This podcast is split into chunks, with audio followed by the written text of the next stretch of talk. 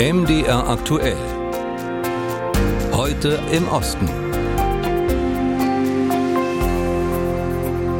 Der russische Angriffskrieg gegen die Ukraine wird auch im Internet geführt. Ganze Kampagnen gibt es, mit denen Stimmung gemacht wird, zum Beispiel Stimmung gegen die Bundesregierung mit dem Vorwurf, sie vernachlässige die eigene deutsche Bevölkerung, um die Ukraine zu unterstützen. Das läuft über russische Fake-Accounts und davor warnt gerade auch der Facebook-Konzern Meta. Falsche Accounts in sozialen Netzwerken gebe es in großer Zahl mit dem Ziel, die Unterstützung der Ukraine im Westen zu schwächen. Die großen tech Konzerne, Google, Microsoft, TikTok zum Beispiel, die wollen uns jetzt davor schützen, gemeinsam in einem neuen Abkommen sollen Absprachen getroffen werden, wie die Kennzeichnung, die Kontrolle von KI-generierten Inhalten aussehen könnte, die auf Wählertäuschung angelegt ist.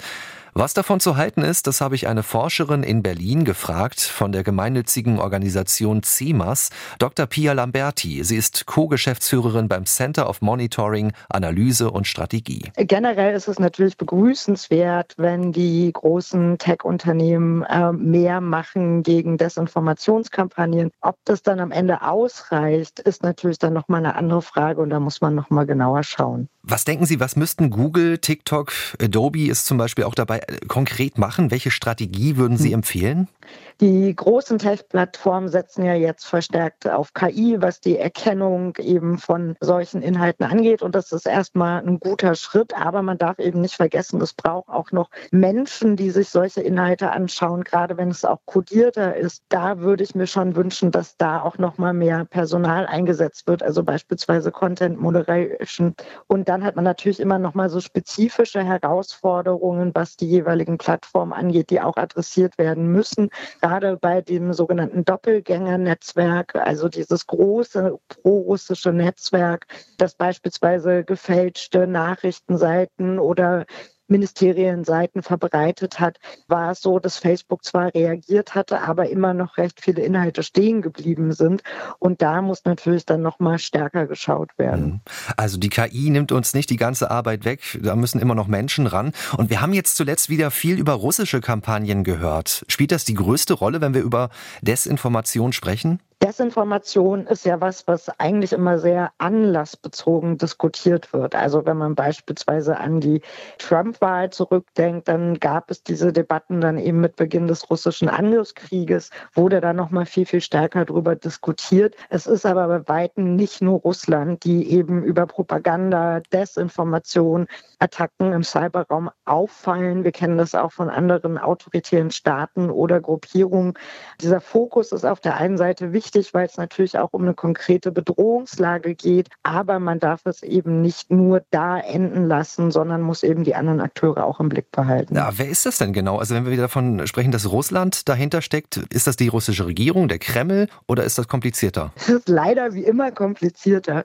Ich glaube nicht, dass man sich das so vorstellen darf, dass jetzt äh, Wladimir Putin da sitzt und sagt, ne, teilt mal das und das im Internet, sondern da gibt es natürlich unterschiedliche Ebenen, also von Organisationen, Organisationen, die Kreml nah sind ähm, oder eben auch Personen, die versuchen, so irgendwelche Vorteile zu bekommen oder Personen, die das auch eben selber glauben. Und ganz häufig kann man das am Ende tatsächlich nicht so eindeutig sagen, woher jetzt genau was kommt. Aber es zahlt natürlich trotzdem auf das Ziel ein, das Russland hat, den Westen zu destabilisieren, die Unterstützung der Ukraine zu untergraben.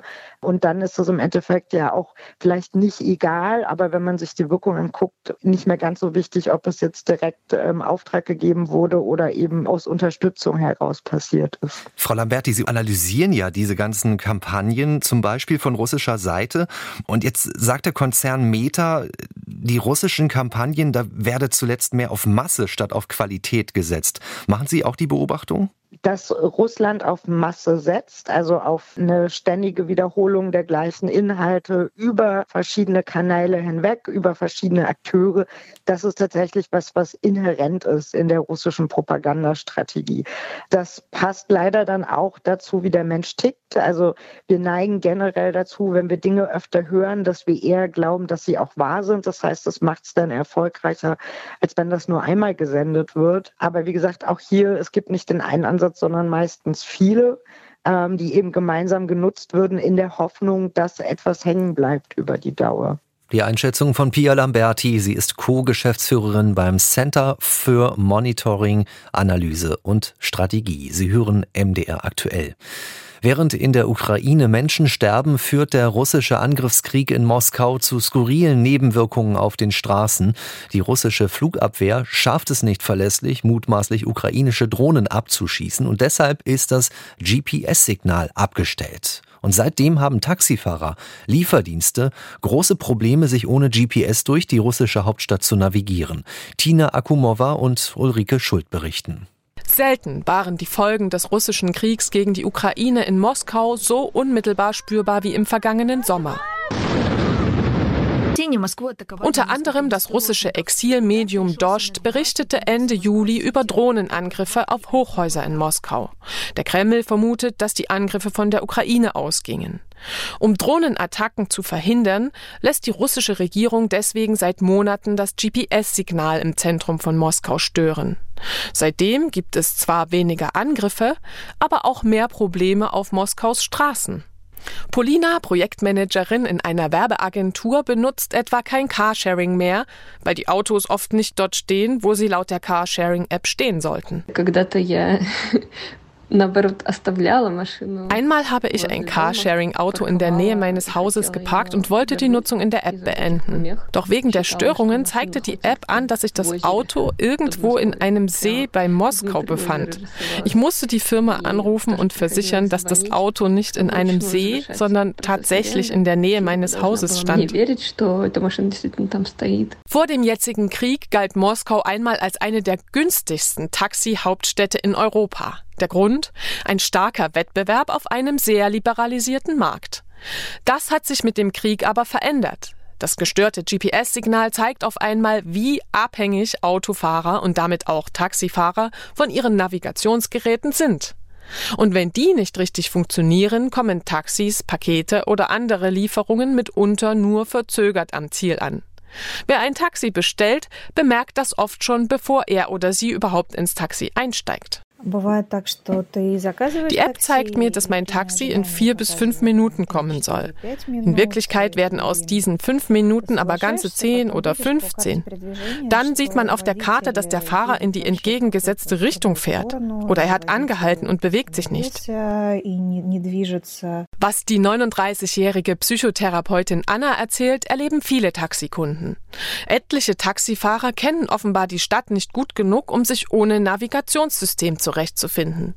Die Taxiunternehmen sehen sich so mit jeder Menge unzufriedener Kunden konfrontiert. Aber auch ihre Kosten sind gestiegen. Verantwortlich dafür sind sanktionsbedingt teurere Autoteile und höhere Wartungskosten. Kostete eine Stadtfahrt von 10 Kilometern in Moskau die Kunden früher umgerechnet 4,50 Euro, zahlt man heute mindestens 6,50 Euro. Ein Luxus, den sich unter diesen Bedingungen immer weniger Hauptstädter leisten wollen, sagt auch Polina. Deshalb bestelle ich heute keine Taxis mehr, weil ständig unangenehme Dinge passieren, kann man sich auf sie nicht verlassen. Verspätete Pakete, verschwundene Autos beim Carsharing oder verirrte Taxis. Auch sie gehören mittlerweile zum Kriegsalltag in Russlands Hauptstadt. Tschechien ist im Umgang mit Drogen recht freizügig. Die Hauptstadt Prag gilt als Amsterdam des Ostens. Aber ganz so einfach ist es nicht. Und über die Folgen des liberalen tschechischen Ansatzes gehen die Meinungen weit auseinander. Vor allem fehlt Geld für die Betreuung suchtkranker Menschen. Marianne Allweis berichtet. Wer in Prag am Hauptbahnhof ankommt, sieht sie gleich. Die Crystal-Konsumenten dort im Park, am oberen Teil des Wenzelsplatzes oder an bestimmten Metrostationen. Auch Cannabis ist oft zu riechen. Legal ist das auch in Tschechien nicht, aber es wird deutlich mehr toleriert als in Deutschland. Und das schon seit den 1990ern. Seit 14 Jahren ist der Drogenkonsum keine Straftat mehr, sondern nur noch eine Ordnungswidrigkeit. Heißt, Bußgelder können verhängt werden, der Handel mit Drogen bleibt verboten. Bei Cannabis diskutiert die Regierung gerade über eine weitere Liberalisierung ähnlich wie in Deutschland. Die Höchstmengen an Drogen für den Eigenbedarf haben Gerichte festgelegt. Konsumenten sollten entkriminalisiert werden, das war das Ziel. Die Polizei sollte lieber Drogendealer verfolgen und die vielen Crystal Meth Labore schließen, die Politik besser aufklären und Abhängige unterstützen. Ob das erreicht wurde? Polizisten, Drogenanlaufstellen und Ärztinnen sind skeptisch. Der tschechische Drogenbeauftragte dagegen zitiert Studien, die immerhin keinen Anstieg des Konsums durch die Liberalisierung zeigen. Seit Jahren sinken die Zahlen insgesamt eher, wobei sie in Tschechien im EU-Vergleich noch immer bei vielen Drogen auf einem hohen Niveau liegen.